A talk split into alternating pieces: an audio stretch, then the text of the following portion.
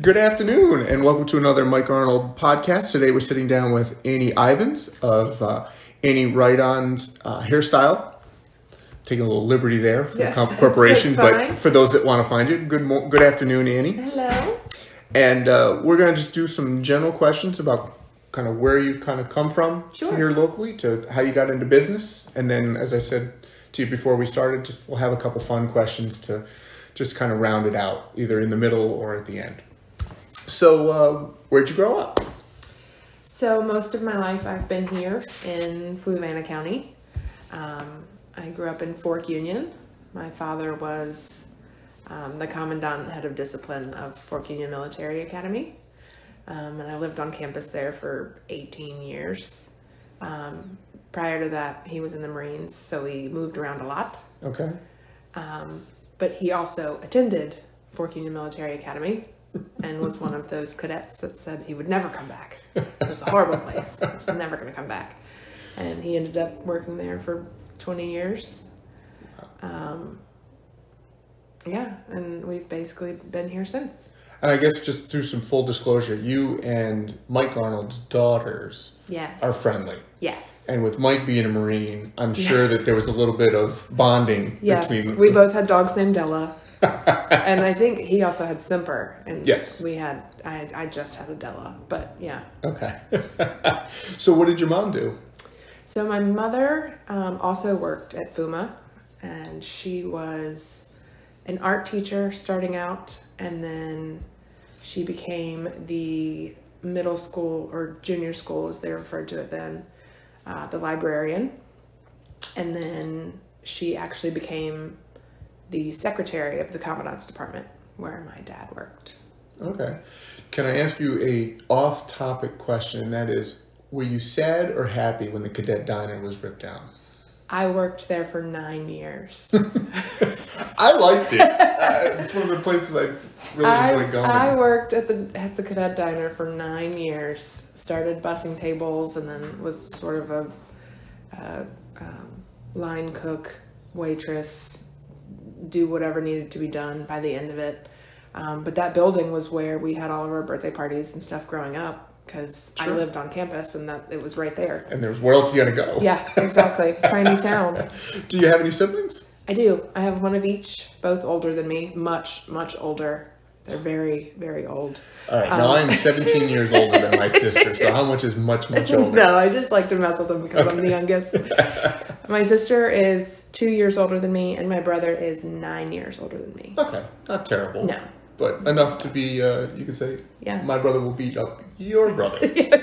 I like to push their buttons too. so what do your what do your brother and sister do my sister is a kindergarten teacher at here in um, Yeah, she works at uh, Central, West Central Primary School, and my brother is um, deputy sergeant in Greene County. Okay. Wow. So we like discipline in the male side of the family. Yes, we do. we do.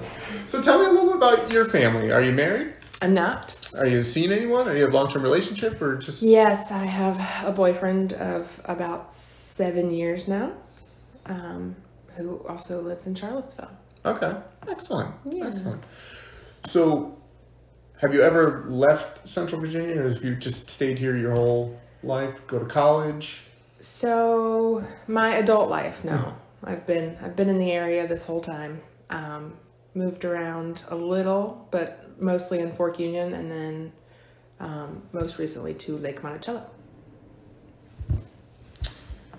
And so we'll we'll set the scene now. You you are a hairstylist Yes. currently. Yes. But what did you want to do when you were five? I um I I don't know about 5 but from the time I was about 8 years old when I got off the school bus I spent the afternoons in FUMA's barber shop with Miss Regina who um has grown over my lifetime to be one of my very close friends. Um, but I spent every afternoon after we got off the school bus just sweeping for her and just watching. Mm-hmm. And I sort of always knew. It was easy for me. I feel bad sometimes for other people when they, you know, they're 18 and they're going to college and they're like, oh no, what do I want to do with the rest of my life? And I never really had that. Did you ever want to pursue barber specifically versus stylist? Um, Because I understand there's small differences there. there are small differences, but being a cosmetologist, it sort of umbrellas over um, what they teach you in barbering school. So you get all of the information. Um, you can become licensed separately uh, to do things such as like straight razor shaving.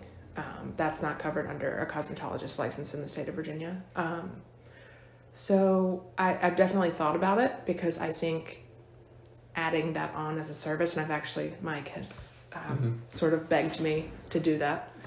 Um, so I, I've thought about doing both and just being doubly licensed, but I went I went the went the Cosmo route instead.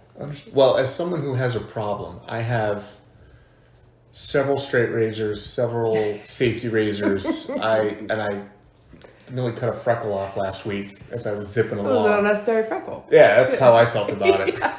It won't let the police find me. Um, it's a warm towel and a fresh Yeah. shave. It's really worth it when it's done well. I feel like there's not enough. I mean, you you walk in and you know there's a laundry list of services that that women can have done um, in in my kind of industry environment, but there's very few things that that men will have done or openly have done. Sometimes, you know, they Sure. men men tend to be a bit more private about their services. um, can't be telling anyone stories, but I, I I had the great luxury of when I was in college, hundred thousand years ago, I could get a shave and a cut for seven dollars and fifty cents. Yeah. But you had to be first right. because the water wasn't hot enough for the shave after that. yeah. So that was I remember just him stropping away and going, this is totally worth it. Oh yeah. Oh yeah. Uh, what's your favorite movie? Oh man. That's a hard one.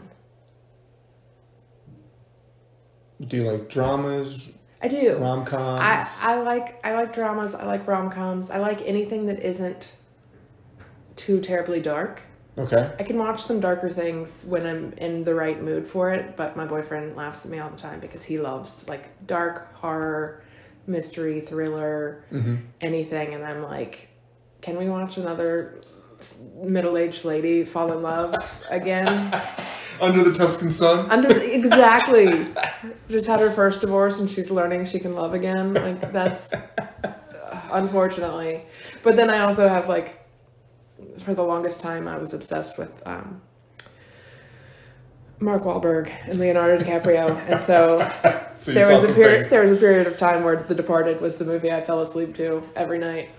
And that's okay. Yeah, I all over the spectrum. That's excellent. What are your hobbies? What are your interests? And I define hobbies as something you pay for versus an interest which is free. I stole Oh, that from Carlin. I'm crafty. okay. And uh, that sounded like a brag, but I like making things, and I like making things for people. Um, so I have like my Cricut, my vinyl cutting machine, which is taking over my home, and all of its little accoutrement that goes along with it. Um, but I like I like crafting. Um, when you said things that cost money, I don't know if handbag collecting is considered a hobby. Feels that But way, I doesn't mean, it, when you say it costs money? It could be an Olympic sport, and I would, I would, I would probably place. well done. Well, it Yeah. could be worse. It could be shoes. It could be jewelry. There, there, I have moments. Yeah, Okay. I should say accessories, accessory collecting.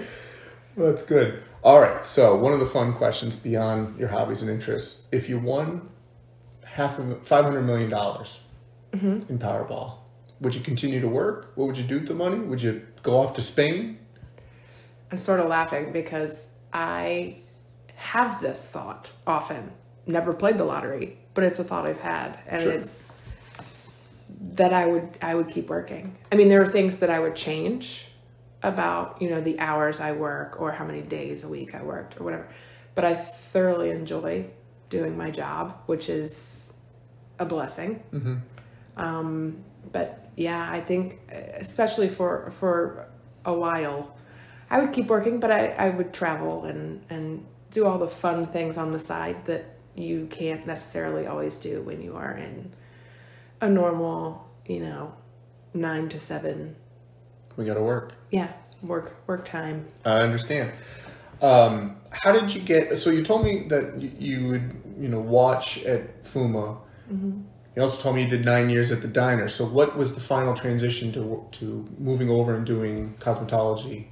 Um, so I went to cosmetology school while I was in high school. We had a dual enrollment program um, at that time where we did our core classes in the afternoons, but for the first half of the day, a bus took us from the high school to CATEC in Charlottesville, um, where we could take our classes and then we would go back halfway through the day, and the second half of the day would be our core classes. Mm-hmm. Um, so I did that uh, for a year when I was 16, um, 16 through 17. Ended up having to quit that program. They had a very strict attendance policy, and I got sick and was out of school for a while. And um, just carried on with high school. And then I got out of high school and I went to college um, at Piedmont in Charlottesville. And I got my associate's degree um, in general studies because I thought, you know, if I ever do want to continue my education, it's the easiest to transfer. And after I got my associate's degree, I was like, nope, still still want to do hair. so I went I went back to um, cosmetology school and back through CATEC. Back, back through CATEC. That I, I was very lucky because at that time they had just started a uh, an adult adult education program um, that ended up working out around my work schedule. So I was working at the diner. Okay. I was nannying at the same time, and so I, I had three jobs while I was in college, which I think is pretty normal nowadays. So I was a nanny, and I worked at the diner, and my mother works uh, for a dentist office, but she had one day off a week, and so I would work the day that she was off. At the dentist office. At the dentist office yeah, just doing files and checking people in and checking people out. Um, and so I, I stopped working at the diner when I went back to beauty school. Um, and then from there was kind of a, a, a, if people believe in fate, a lot of things, or, you know, blessings, a lot of things in my life turned out in a very interesting way to all sort of just go together. Mm-hmm. Um, the lady I was nannying for was looking to have someone on full time, and with my other jobs and with um, school, I couldn't do that. And so uh, she and I were talking one day, and, and I told her I was going to beauty school, and she said, My hairstylist is looking for an apprentice. And that's how I ended up in my first um, big salon. I had worked at a small salon out in Fluvanna okay. as a shampoo girl before then. There are not um, that many salons in Fluvanna. There's not. there are not. But it was a wonderful place to start, and I got to know a lot of good people. And then um, I moved into my first salon in Charlottesville. What salon was that? It was at the time that I started working there. It was called Bella Boutique mm-hmm. on um, First Street on the downtown mall, and um, about three years into working there, the ownership changed, and with that, the name changed, and now it's Roots. Okay. Yeah. No, I remember Bella just from my time on the mall, but I yeah. don't know Roots. Yeah. So, d- did you develop a mentor at, at any point during this process? The women that I worked for at Roots, um, at Bella Boutique and Roots, were wonderful. Um, they taught me a lot. I mean, you learn you learn when you're in school, mm-hmm. but it's the basics and the rules really. It, um, they, you know, sometimes hairdressers so you have to learn the rules so you know which ones you can break and how to break them safely. Um, but working hands on is different, and they did. They trusted me, um, you know, with some of their clients while I was building, uh, because they were all constantly booked. Mm-hmm. So if one of their clients needed to reschedule or something and they didn't have anywhere to put them in, sometimes they would let, you know allow me to apply their color or um, do some highlights or you know even trims, um, which was very nice. You know, starting out. What would you say is your is your specialty? Is it is it doing color? Is I it- love color. Is it? Yeah, I do. I I um, I don't think there's a kind of color I I don't like, and there's many different application processes, but I really do. I like. I feel like you can see a really big change sometimes, but also make incredibly subtle changes and still give someone a completely different look, and Sure. I, I enjoy that. To that point, um, I will ask a question that I think every woman grapples with. I know my wife has grappled with this, and that is have you found that whatever hair that you have or a client has, whether it's straight or curly, they want the opposite? So if you have someone with a curly hair, they want their hair straightened, and if they have straight hair, they want some curl in it. Have you found that to be true? I I have. That's I find it very true. Um, but I also make sort of a terrible joke that I hope that never stops because Keeps you going. that is what I do. I give people the hair they wanted but didn't have, or you know, try to. Anyway, How often do you tell someone you can't do that? Your, your hair just won't do what you want to do. um, So I, they, I wouldn't say very regularly, but for the most part, if you explain to people why you think this wouldn't work, I'd say 90% of the time they'll agree with you and make that choice themselves. how long does it take to develop trust, where a client will trust you to just go in and you cut or you color, or they, they give you a framework, but then allow you to to see the Um, vision. I think sometimes clients have more trust than than I do. And and by saying that I mean I will have someone come in and sit down and say, if I just allowed you to do whatever you wanted, you know, what would you do? And that's not how my brain works. My my brain goes into what's your daily styling routine or what are you willing to do mm-hmm. daily? You know, what kind of products do you use? How often are you willing to come in to maintain this? I have so many follow up questions that I couldn't just Just go. go. I mean, I obviously have something in my head that mm-hmm. that I'd be like, "Oh, I would love to do this to you." But it could go completely opposite from what would work with their lifestyle, and that's what we want to try not to do. Is give someone something that yeah, it looks great when you leave the salon, but then you go home and try to style it yourself and it You it's can't. not doing the same thing because, you know, your arms are attached to your body and mine are not attached to you. Right. So, yeah, it's it's yeah, it's it's uh, an interesting thing, but there are some people that come in that are skeptical, which I completely understand, especially with larger changes. Well, what's we have not talked about? What's the name? You know, where can they find you? Sure. Yep. Um, you can find me on Facebook or Instagram at Annie Righton Styling, and writing Righton is spelled just like right on. Um, yeah, Facebook, Instagram, and there are links on there that will um, send you to any of my information that you would like to know. So what what led you to make the jump from working for other folks to working for yourself? And that's been what two three years now, just going on three years. Um, just coming on two. Yeah, Okay, I, I it was longer. opened. Um, uh, first day in business was March fifteenth, twenty twenty. so I I opened, and then five days later, you know, government shutdown or lockdown started. Um, questionable timing, for sure, but ended up really working out in my favor because of how my building is set up. Um, we I work in a building that's considered salon suites, so we're all sort of um, there's five different businesses in there. Three of them are hair salons. One of them is an esthetician, and one of them is a nail technician. So we're like your one-stop beauty shop.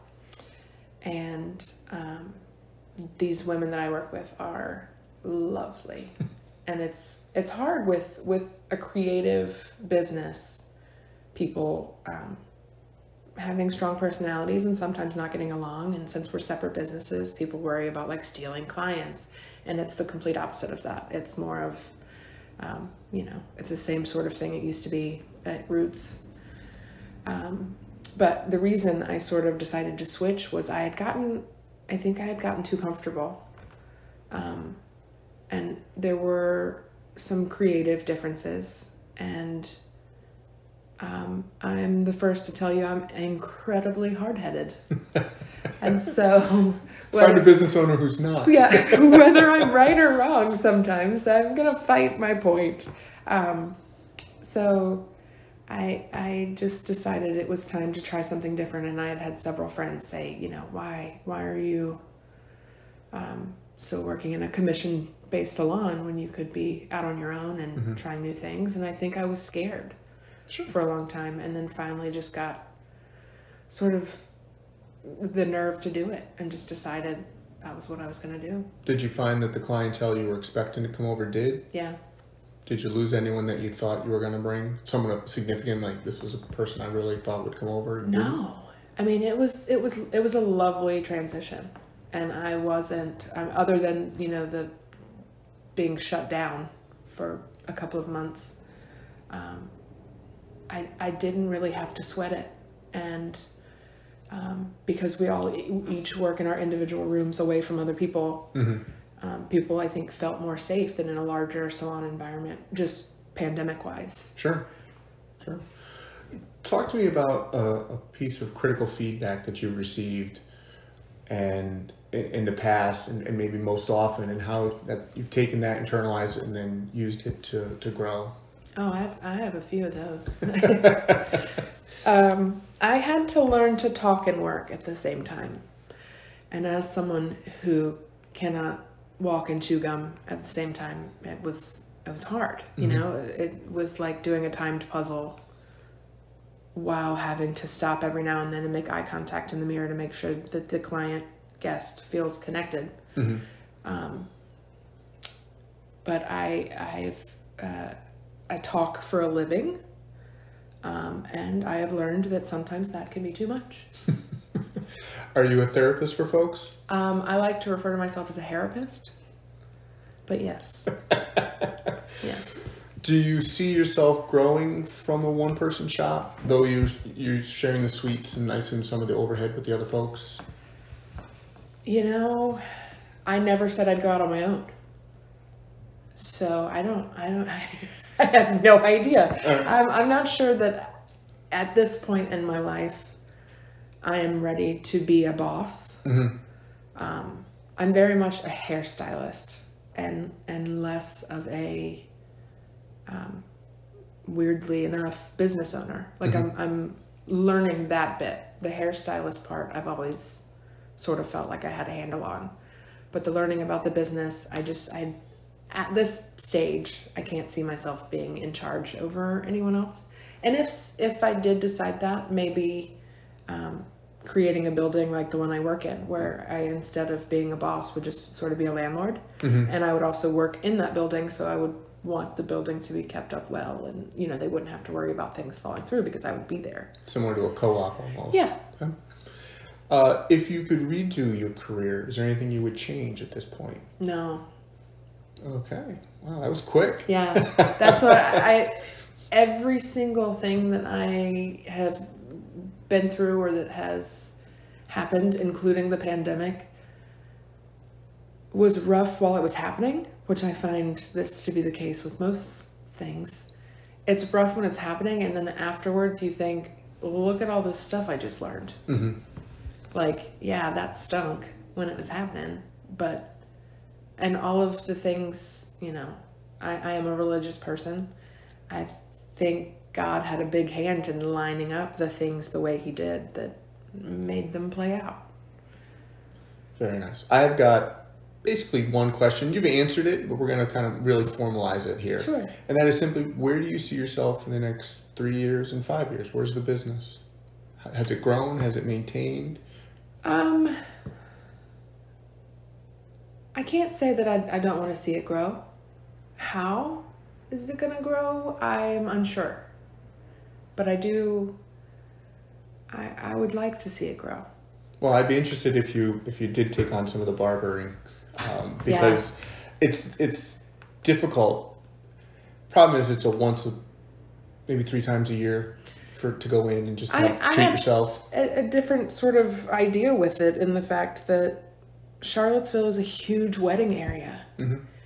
And I work many weddings doing hair and makeup for weddings. But what do the groomsmen do?